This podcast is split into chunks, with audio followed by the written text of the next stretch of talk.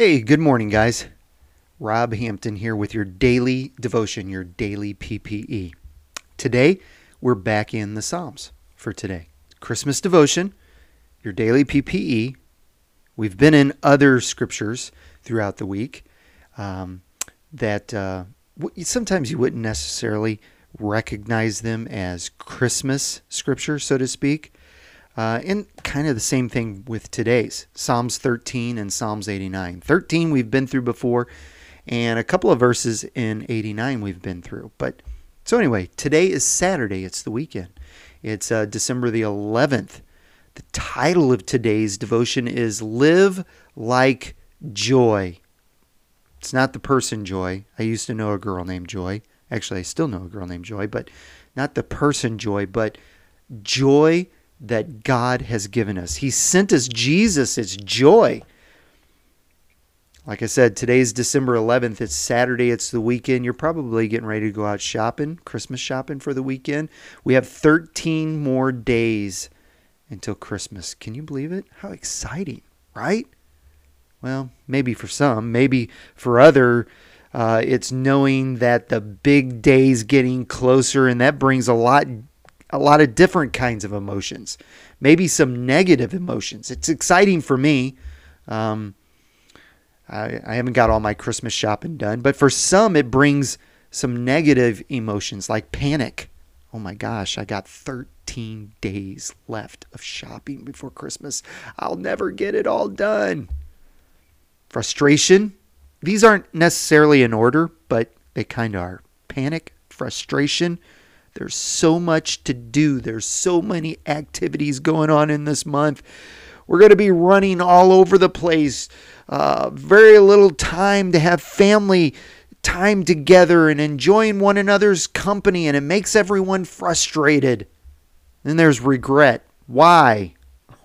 Why in the world did I say I would have everyone over at our house? Now we got to straighten up. Now we got to clean the entire house from top to bottom. I got to make a dessert that I don't know how to make. I don't make a lot of desserts. I already have enough to do in this month. Why did I agree to that? And then there's envy. Social media brings envy sometimes. You look on Facebook, you see all those gorgeous holiday decorations some of your friends is decorated. They're off skiing and enjoying their time when you're at home working, trying to make everything come together for this the Christmas season. Everything on the TV and the home shopping networks, and they've all got these great things in place, but not you, right? So many feelings Listen to me this morning. So many feelings can invade our hearts and our minds. And the problem is is they don't usually stay there. Most of the time, they come out in our emotions. And those feelings weasel their way in and we react and we act upon our emotions. Uh, it comes out some ways, and sometimes, like when you're talking to somebody and you're totally distracted and thinking about something else, and somebody is saying something very important to you, and your mind is nowhere near what they're talking about. Our frustration transforms sometimes into hurry. The, the frustration of, am I going to get it all done in time? Then there's regret. That brings on anger and, and ungratefulness then there's envy. And this envy sometimes can prevent us from experiencing the joy that should come from the whole reason of this Christmas celebration in the first place. Now, let me just ask you something. For those of us who aren't Grinches, is that really the attitude that we want to display this season? Or should we choose the attitude that's reflected in this familiar Christmas hymn, joy to the world? Joy is what we should be displaying, joy is what we should be living. We should be taking advantage of this time because Jesus has come. The Savior of the world has been born, and that's what we're celebrating. We should be living joy. The psalmist here in Psalms 13, verse 5 through 6, the psalmist writes, But I trust in your unfailing love. My heart rejoices in your salvation, and I will sing the Lord's praises, for he has been good to me. Joy is the emotion that should be deeply imprinted in our lives, and we should be experiencing a tremendous amount of joy this Christmas season. Not just this one, but all of them. Joy should be the behavior that's being displayed and coming out of our lives. In this verse, the psalmist declares that our reaction to the salvation that God freely offers, which began when Jesus came to the earth as a baby, that was just the beginning. But the, the, the reaction we should have is joy, joy unspeakable, a life lived full of glory. This, this verse here, it, it says that we should rejoice. And in the Hebrew, that word is translated into a word or a phrase actually that means exalt, to go about excited, to spin around in excitement and leap for joy.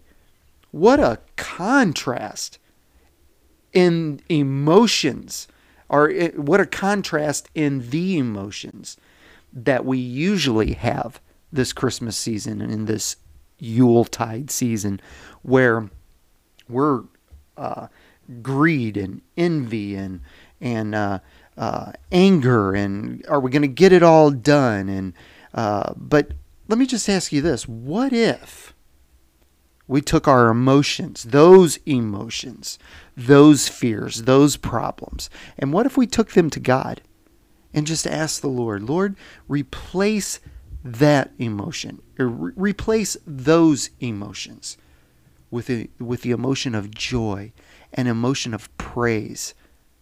What if we constantly and consciously thank God for this wonderful gift of salvation that's that's come, this Jesus maybe then we could learn. Maybe we could um, recapture the joy of this Christmas season. And then not just letting those feelings come just into our hearts and into our minds, but then allowing them to flow out of our of our actions and our attitudes and our plans. Then our lives would be praising God and exalting him in all that we did and all that we said. This this word also this word rejoice it's also connected this is interesting but it's also connected to triumph. It, it, it's connected to uh, when someone triumphs over an enemy or triumphs and is victorious. Can i tell you something this morning? That is exactly the christian life. Those that follow after jesus we have triumphed because of jesus over sin and death and the grave, and we've been resurrected with Jesus Christ into a new life. We don't have to fear the future because uh, of what Jesus has done. And, it, and if we respond to the gospel, which is the good news of salvation through Jesus Christ, then we can experience this victory over the grave and we can be promised to dwell with God forever in heaven someday. What a reason to rejoice. Today, this weekend, I want to encourage you chase down some Christmas cheer. Chase down that joy that you might have lost. And don't just keep it to yourself, but you set your heart and your mind on the truth of salvation through Jesus Christ. And this will help us show joy to the world during this Christmas season. Let me close with one more psalm Psalms 89, verses 15 and verse number 16. The psalmist writes, Blessed are those who have learned to acclaim you, who walk in the light of your presence, Lord. They rejoice in your name all day long. They celebrate in your righteousness. Now, let me tell you what this word or this phrase acclaim means, real quick as I close. It means, in the English Standard Version, it says, Blessed are the people who know the festive shout. Blessed are those who have learned the festive shout. What is the festive shout? What is he talking about? Here's the festive festive shout for us. Jesus has come. The king has come.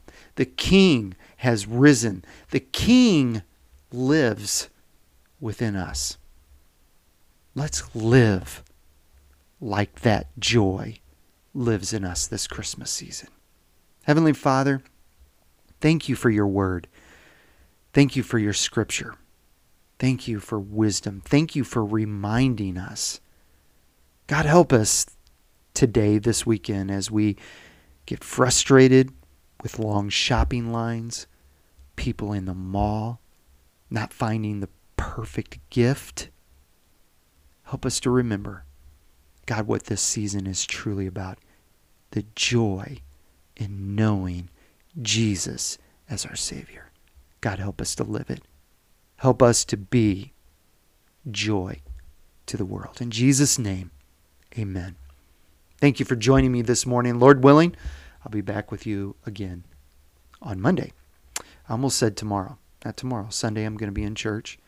Monday, I will be back with you, and we'll continue in some more Christmas um, uh, devotions. Labeling them PPE because they are wisdom. It's wisdom to learn and live for Jesus. So, anyway, I'm going to let you go. God bless you. Have a great day. Have a wonderful weekend. Remember, I'm praying for you. Lord willing, I'll see you on Monday.